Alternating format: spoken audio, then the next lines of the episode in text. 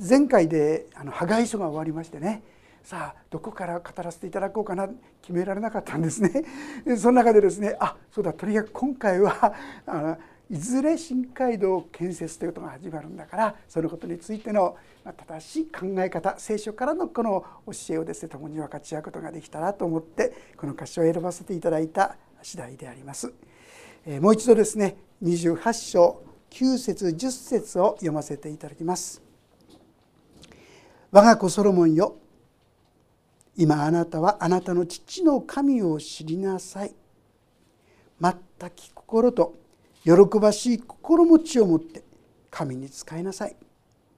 主はすべての心を探りすべての思いの向かうところを読み取られるからである。もしあなたが神を求めるなら神はあなたをにご自身を表される。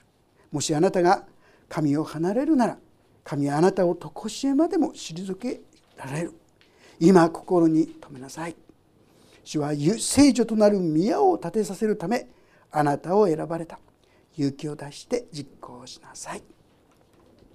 これはですね実はダビデ王様偉大なですね国を統一したですねあのダビデ王様がその子ソロモンに向かって特に宮神殿建設においてこうしなさいと語られたそういう箇所なんですね。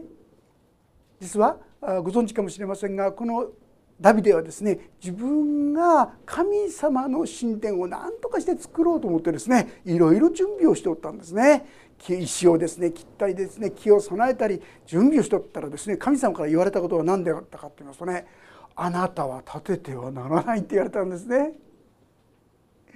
あなたはあまりにも血を多く流したからあなたではなくてあなたの子孫子供であるソロモンがこの宮を建てるんだと命じられたそういう場面なんですね。で実はですね22章においてもほとんど同じようなことがですね記されているんです。でもここに22章においてはダビデがある意味でソロモンに個人に向かってですね言ったという面があります。でこの28章の中では多くの民たちや司たちやイスラエルのリーダーたちを集めてそういう中で今もう一度公の中でこのことをピシッとですねソロモンに言ってですからこれはソロモンに言ってるということも言えますが同時に民の多くの者たちもこのことをよく悟るように聞くようにというこういうことだと思いますね。私たちもそういう意味で新街道、まあ、宮とですねちょっと違うかもしれませんけどもでもそこにおいてその志と言いましょうか心備えと言いましょうかこのことにおいては間違った考え方間違った捉え方をしてしまうことがないように正しい考え方をですね共に持たせていただきたいそのことの秘訣がここに記されているということであります。さあ宮を建設においていかれば私たちが街道を作るということにおいてもまず一番大事なしなければならないことは何かって言いますと9節我が子ソロモンよ今あなたはあなたの父の神を知りなさい」。街道建設っていうんだからやれですね材料とかお金とかいろいろこう言うんですけどまずしなければならないことそれは主を知ること。今ですね安倍首相がね G7 で随分こうに出てましたりね。あるいは天皇なんかもですねあの熊本なんかに行って本当にひざまずきながらこうお話をしてるのを見たりして。私たちそういう意味では安倍首相も知ってるでしょ？あるいは天皇も知ってますよね？でも本当に知ってますかって言われたらちょっと違うでしょ？まあ、あの天皇に関してはねあんなひざまずく姿を見てあ本当に優しい謙遜な方なんだなとかねそこらぐらいはちょっとぐらい感じるかもしれませんけども。私はほとんど知的に知っているというような知り方でしかないと思います。今私たちが求めなければならないのは何かって言いますとそうではない。本当の意味で知っている。あこの人は優しくって親切で誠実でいろんなことあなたがあなたの友達のことをですね説明するのと同じほどにあなたは神様のことを知ってるでしょうかね。言われてみるとあんまり知ってないと思いませんか？私は何かことを行う時に一番大事なことは主を知るということだということ。ぜひ知っていただきたい。そう思うんですね。で具体的に主を知るって言ったらどうしたらいいんですか？御言葉ですよね。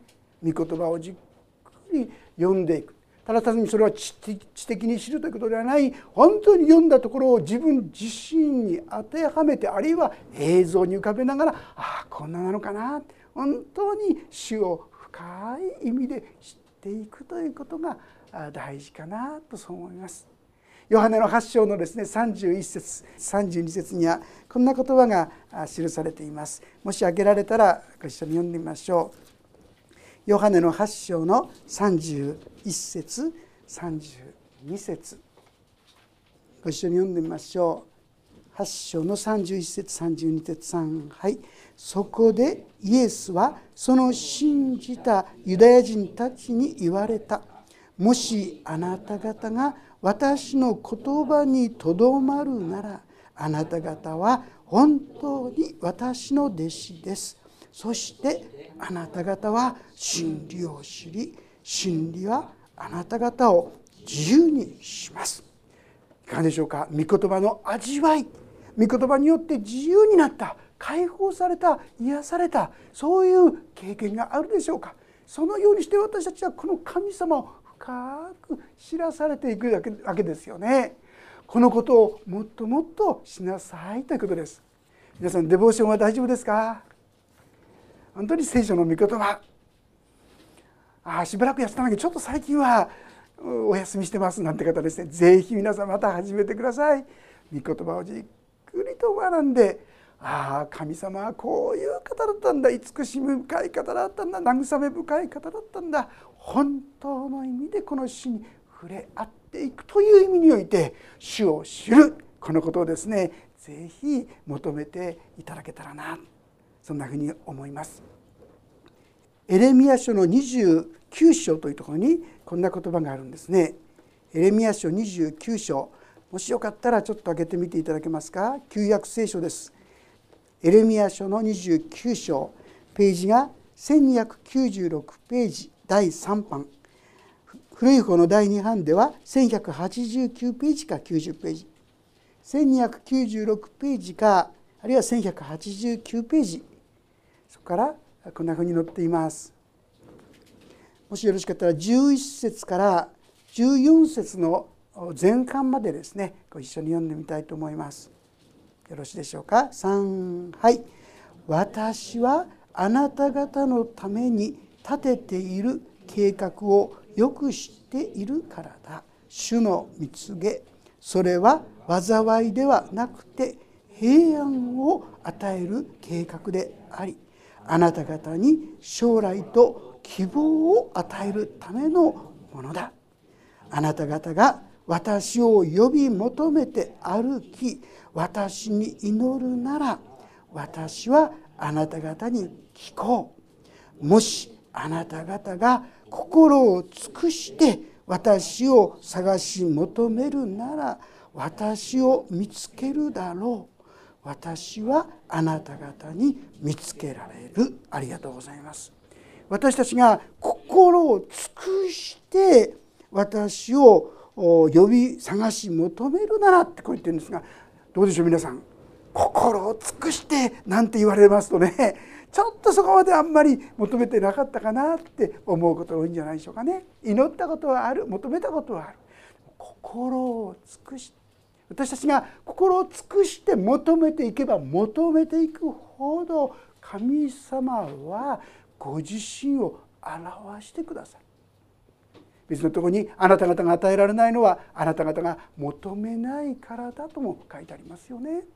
私は真剣に御言葉に聞きまた神様に祈っていくこういう姿勢の中で本当に知的にではない本当に生ける神として私たちは主を知っていくようになって皆さん街道建設ということにおいて一番肝心なのはこれだってこと心にしっかりとこう聞いていきたいと思うんですね。これがなければ次のことは始まらない。ですからどうぞデボーション聖書を読むこと祈ることこのことですね再び始めていくそういう中で私は神の御心というものがだんだんだんだん見えてくる分かってくるようになるからなんですよね。ぜひぜひこの御言葉を読むことを怠らないようにしていただけたらあるいは聖書を読むことそして祈ることしてくださったと思います。さて第2番目に書いたのは何でしょうか？父の神を知りなさい全き心と喜ばしい心持ちを持って神に仕えなさいってこう書いてあります。全き心って何ですか？別の言い方ではこれは双心がないということですよ。神様だけに信頼するついつい私たちはですねあのこともこのこともいろんなところでそこに頼ってそれで何か成し遂げていこうとする。自分の知恵とか才覚とかそういうとこで歩んでいこうとするんですが聖書はそうではない。あなたが全き心。これは主への全き信頼の心ということができるかなと思います。今年の皆さん念頭の御言葉を覚えていらっしゃいますか？この宗法にねいつも書いてあるんですが上の方にですねゼカリア書の言葉「権力によらず能力によらず私の霊によって」私たちはあのことこのこと自分の知恵や力やそういったものに経験とかそういったものに頼ってしまいがちですよね。でも私が頼るべきはただこの神様です。あれを自分の力を持って自分の能力を持ってあるいは自分の財を持ってこれも違うんですよ皆さん。私はただ主に信頼していくこれが大事なんです。全き心主への全き心これが大切だということであります。そしてもう一つのことはここに書いてあるのは「喜ばしい心持ちを持って」って書いてあるんです。まあ、何でもですねそうですけども二通りのやり方やり方ありますよね。やりゃいいんでしょやりゃってですね。ただやることだけに力を思い気を向いてる。本当にそこに心が心がないんですよ。かたやそのことを喜んで。ここは当然その喜びを持って。もし私たちがさっき言ったように神様を本当に求めて。そして神様により頼むものとなっていくならばその人の心の中には嫌顔にも神様にある平安や喜びが満ちてくるのでありましょう。ですから当然のように神様に仕えていきたいという思いに導かれてくるわけですよね。私にとってはそういう意味で神を求めることが大事。第二は全き心。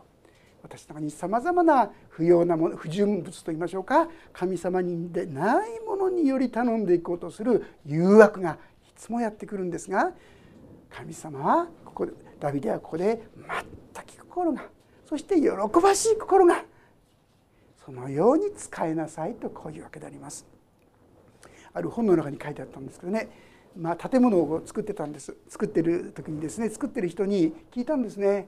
あなたなんでこれやってるんですか?」っつったら「金だよ金のために働かなきゃならんだろ」うってね金のためにもちろんその人働いてる次の人に聞いたらですね「なんで働いてるんですか?」「いや他にやることないからさここで雇ってくれたから、まあ、ここで働いてんだよ」ってこう言ったそうですね。さあ最後のもう一人の人ですね聞いたらですねなんで働いていやねこれは将来ここにね教会が立つんですよ。そしてここでね本当に神様を礼拝できる多くの人がここで励ましや慰めや喜びや希望を持つんですよ。皆さんこの3人のうちの労働者の誰が一番ですね心を込めて喜んでそのことをしたか。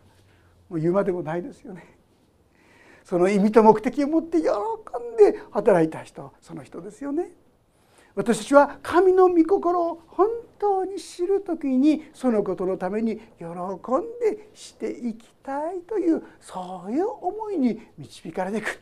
だから繰り返しますけども御言葉から神ご自身をもっと知るそして神の身思いをもっと知らせていただく。そしてそこに喜びと感謝を持って仕えていく。これがこの神殿宮をですね建設する。で非常に重要な心構えだとこういうわけであります。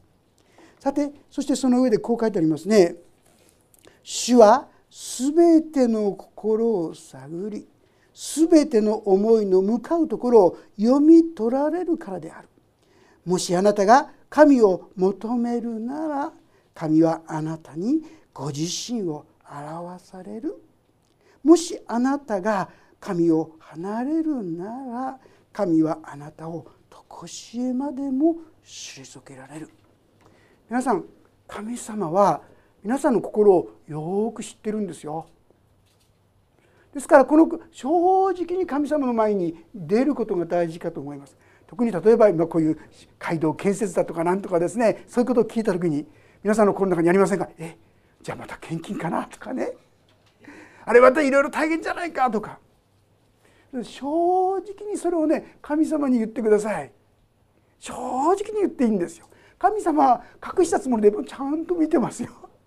そしてそのあなたの心が本当に正直に喜んで神様に仕えていきたいとなるように待ってくださいます。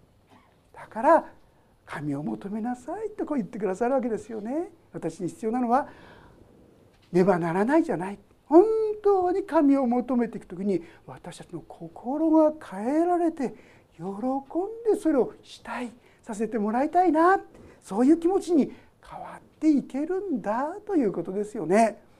自分の気持ちをですね覆い隠したままで神様そのように変えることができません。正直に私たちは私はちょっと献金って聞いたらもうちょっとアレルギーなんですとかねもうちょっとついていけないですとか正直に祈っていいんですよ。そういう中で神様が御心ならそのようにだんだんだんだん導いてってくださる。ピリピ書の中にですね神は御心のままにあなた方のうちに志を立てさせなおかつことを行わせてくださるって書いてあるんですよ。神様が願いを起こさせてくださるんです。ああせっかく作るんならね、まあ、私たちがですね、えー、深海と委員会の中で出てきた願いはですねこんな願いですねこんなことをしたら神様導きかななんてですねえそんな語らいでぜひ今日もですねそういう中でいやいやもっともっとこういうことが必要なんじゃないか。いやでもそれはちょっと今私たちには必要ないんじゃないかとかいろんなことをですね自由に形に語らい合いながら神様が私たちに起こしてくださる願い。その言葉はそれだけじゃなくて起こしてくださるだけでなくてことを行わせてくださるピリピ書の2章13節ですよ。ことを行わせてくださるすごいことですよね。私はあの街道建設のことをいろいろ聞きますとねいろんな教会で本当に不思議なことがよくあるんですね。あのよく立ったなって正直思うのがねそういう思いですね。先日もあの塩先生のねあの塩先生の結婚式にも行かせていただいたその教会ですねあの杉並区のいいとこなんですよ。街道を作ったんですもう正直ましてねどうやってできたのかなってもう土地代だけで目が飛び出るようなですね値段ですよね。それも人数的にも私と同じぐらいの教会ですよ。そういう教会でそこにですね土地を全部そこまで土地もなかったんですよ。土地もなかったところに土地を買ってそしてそこに、えー、これ100人入る建物をですねこれ敷地いっぱいの建物をですね作ってるんですよねついそこに人にどうどうやって建てたんですか?」ってねつい聞いちゃったですよね。どんなしてこういうことできたんですか?」って言ったらすぐ出てきた言葉はね「神様が建ててくれたんです」ってそういうことでしたね。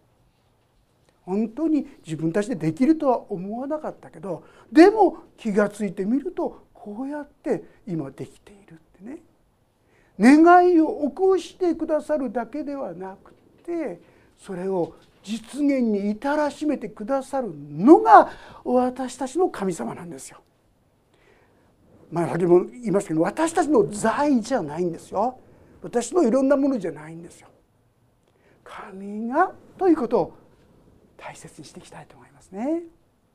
そしてね神様のやり方そのこと聖書の中にいくつかのですね神殿とかあそういったものを作った記事が載っているんですがもう一箇所ちょっと見てみたいんですが出エジプト記創世記の次が出エジプト記その出エジプト記の25章というところをちょっと開けてみていただけたらと思います。25章一節の言葉をですねご一緒に見てみたいと思います。よろしいでしょうか？出エジプト記の25章の一節ページが第3版139ページ第2版127ページか8ページになります。よろしいでしょうか？じゃあご一緒に1節読みましょう。3あ1節2節読みましょう。3はい。主はモーセに告げて仰せられた。私に奉納物を捧げるようにイスラエル人に告げよ。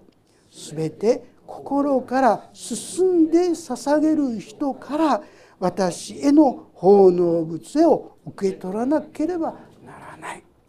皆さんこれが神様のやり方です。いやいやながらだったらいらないんでそうじゃないんですよ。心からああ私も捧げさせてもらいたい加えしていただきたいそういう人たちによってこれらのものは立て上げられていくべきだってことなんですね。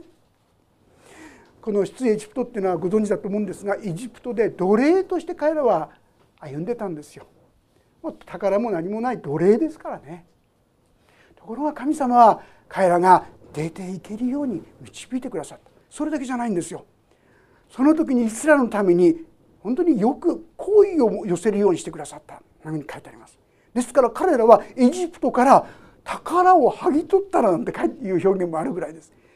エジプトの人たちが喜んで彼らにですね。いろんなものをくれた宝物をくれた。金や銀もくれたんですよ皆さん。奴隷に対してです。ありえないことですよね。ですから荒野で幕屋を作るそこには金も銀も必要なんですがそういったものが彼らにあったんですよ。そしてそれができ得たんですよ。神様が彼らに備えてくださる。これが聖書的なああしなきゃいけない。だからじゃそういうんじゃないって。喜んで。この私のものもよく使えてもらいたい。私もそこに加えていただきたい。そういう思いの中でこそこの働きは進められていくべきなんだということ。ぜひぜひ。でそうなるためには先ほど言った祈ることですよね。主を知ることですよ。そうした時に私の心の中にああ私もそうさせてもらいたいという思いが実は湧き出てくる。だから正直に自分の気持ちをですね嫌だって気持ちが嫌だって祈ったらいいんですよね。自分の気持ち正直に祈っていく中で神様は間違いなく喜んで私もしたいという思いをそれぞれの力に応じて神様は与えてくださる。そうしてことをこなせてくださる。そう思いますね。さあ今度はですね36章というところを見ていただけますか？同じ出エジプトの36章であります。さあこんなそんなですねきれい事で神殿と言いましょうか幕屋は立つんかなんてですねこんなふうに思うかもしれませんが36章彼らといえば今言ったように奴隷ですよ。彼らは自分の家も持ってないんですよ。みんな幕屋天幕生活ですよ。非常に不安定な非常に何て言うんでしょうか心もとない生き方をしている彼らだったんですがそれがどうなったでしょうか？36章。1節から6節まで。ちょっと長いですけどもご一緒に読んでみましょうか。あ7節までですね。7節までご一緒に読んでみましょう、えー、3はい「ベツアルエルとオホリアブおよび聖女の奉仕のすべての仕事をすることのできる知恵と英知を主に与えられた心に知恵のある者は皆主が命じられたすべてのことを成し遂げなければならない。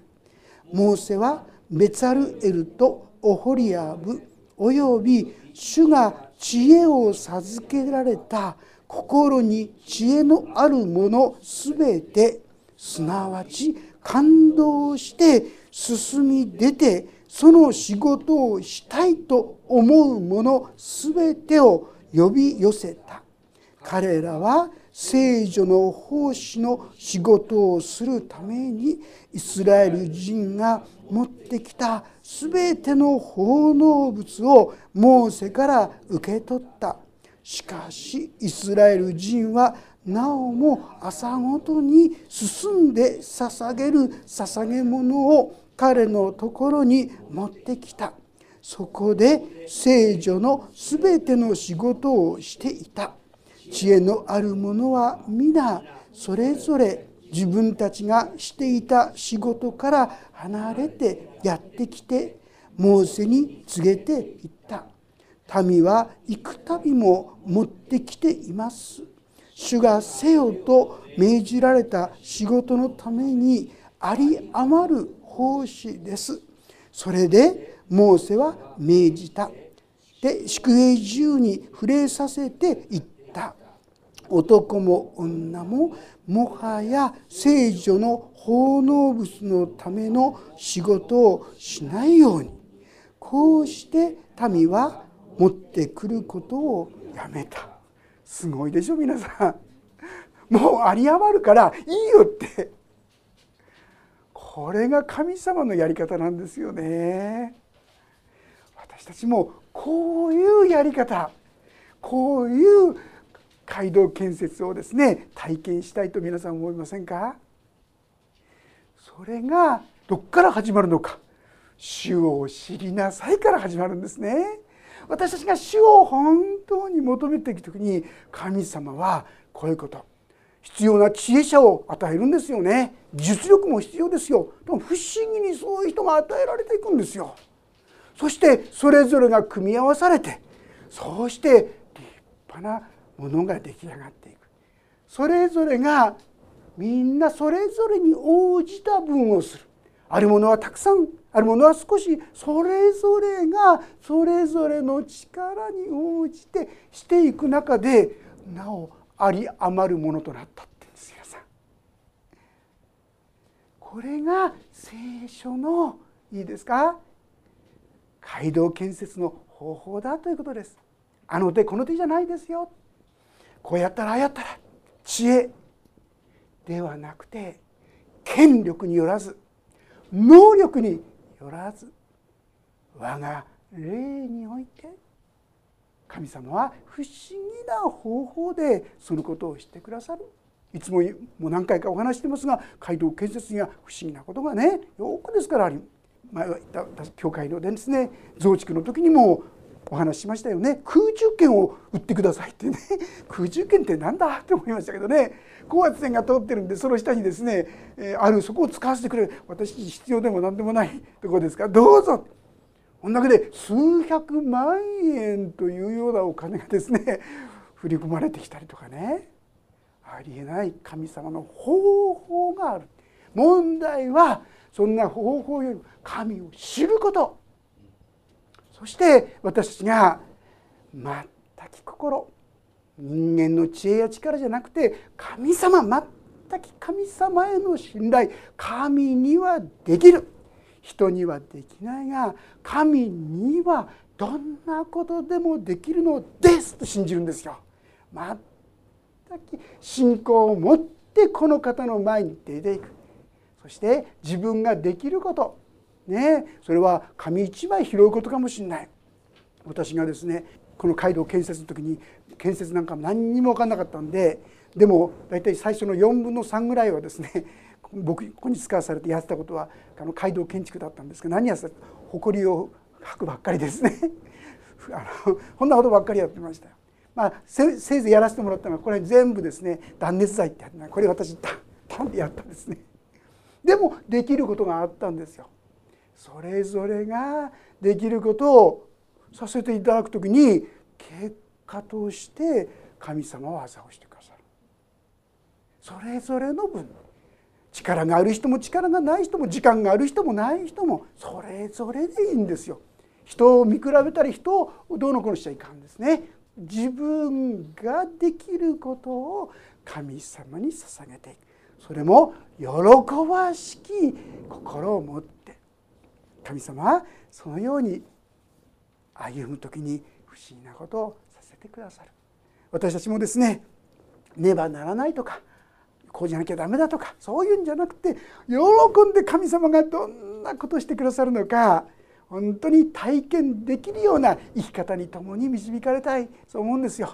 それはどこから始まりますか？繰り返します。主を知ることです。あなたが毎朝毎朝静まって神様どうなんですか？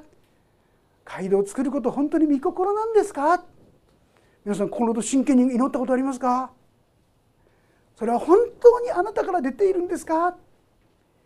祈ってください。考えるんじゃないです皆さん。考えてもダメです。祈ることです。先ほどもエレミア書でも私を求めて祈るならって書いてありますよ。その時に神子自身があなたに確信を与えそして神子自身がそのことを成し遂げてくださる。さあこの時ですねソロモンはそのような信仰を持って歩み始めたわけであります。第一歴代史の方に戻りますけども私たちはそういうことで正直に神様の前に自分の気持ちを言ってそしてどうぞそうでないならと清め清めの祈りをして神様御心ならそのように私を変えてくださいと喜ばしい心を持って使えられるようにしてください。全く心を持って使えられるようにしてください。そのように祈っていきたいと思います。そうするならば神子自身があなたに現れるとこういうんであります。神様に現れていただける街道建設をですね共に目指していきたいそう思うんであります。そしてしかしながら悲しいのはあなたが神を離れるなら神はあなたを常しえまでも退けられるってんですが実はですねこれを成し遂げたソロモン実は彼は全くこの街道建設においてはまあまあ全く心だったんですがその深いところにおいては全く心じゃなかったんですよ。結果として彼は実は罪の道に入ってってしまいました。街道はできましたけどもですからソロモンの次の代では国が分裂しちゃったんですよ。そればかりかそれもっと後の代ではこのイスラエルの民がバビロン保守そういうとこに連れて行かれるというのは悲しいを経験しなければならなかった。私たちは神を離れるということは気をつけなければならない。神を無視することは気をつけるべきですね。神と共に歩む。そこに祝福があることは忘れないでおきたいとそう思います。10節今心に留めなさい。主は聖女となる宮を建てさせるためあなたを選ばれた。勇気を出して実行しなさい。これはソロモンには直接言っていますがまた私たち一人一人にもそれぞれの力に応じてそれぞれがこの飯を受けていると受け止められたら幸いかなそう思います。私たちはその時に神様の不思議な技不思議な恵みに預かっていくことができるわけであります。ちょっと飛んでですね20節の言葉ももう一度読んでみたいと思います。歴代史28章20節3はいそれからダビデはその子ソロモンに言った。強く大しくことを成し遂げなさい。恐れてはならない。おののいてはならない。神である主。私の神があなたと共におられるのだから。主はあなたを見放さずあなたを見捨てず主の宮の奉仕のすべての仕事を完成させてくださる。この時にはですねまさしくこの言葉の通り見事な神殿を宮を完成させてくださったんですね。それはもう多くの地域の人々もびっくり驚くような素晴らしい宮をそこに建て上げることができたんですね。でも秘訣は今のところですよ皆さん。主を知る。このことを求めていきましょう。もっともっと死を求め続けていきましょう。あなたはどれくらい死を知ってますか？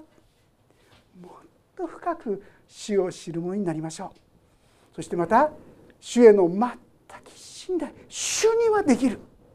私は弱いし私は育児ないもんだけども神様あなたにはできますよねえと言って神に信頼して祈ればそれでいいんですよね。全く信頼っていうのはそういうことですよ。神様への信頼。このような信仰を持って。でもそのためにはああこれが神の御心だっていうふうに確信が持てなかったらそう祈れないでしょ？だから私たち一人一人が祈るべきですよね。そしてあこれは神様御心だって皆さんが思ったら大胆に皆さんも「神様これ御心でしょ？なしてください。この技なさってください」って真剣に祈れるじゃないですか。神様そのような祈りをですね結び合わせて気が付くと先ほどの人が言ったように誰がどうやって立ったんですか？いや主が立てたんですってね。誰からじゃない。神様が立ててくださった。そう言えるようなものをですね気づかせていただけるんじゃないかと思います。主はそれまで見捨てない。あるいは完成させてくださる。こんな言葉にも思いを受けながらですね神様私にもそんな恵みを体験させてくださいってね神様を知るチャンスをこのことを通して豊かに与えてくださいと共に求めていくことができたら幸いですね。神様はどんな計画を作ってくださったんですよね。私たちの愛情心これはあくまでも第一案ですからね。ぜひ今日もですね皆さん集ってくださって皆さんのご案やアイデア皆さんの志神様は志を与えって言うんでしょ？願いを与えって言うんですか？それぜひ出してくださって。ってそうして神様にここにかなうそのことを行わせてくださる神様に信頼しながらこの街道建設に携わっていけたらと思います。お祈りをいたします。恵み深い神様小さい群れを恐れることはありません。神は喜んで御国をお与えになるからですと。神様私たちは力もなく知恵もなくまた熱心もありませんしまた財もありません。でも主よあなたは志を立てさせことを行わせてくださるとそう宣言してくださいますからありがとうございます。主よあなたの御心がなりますように。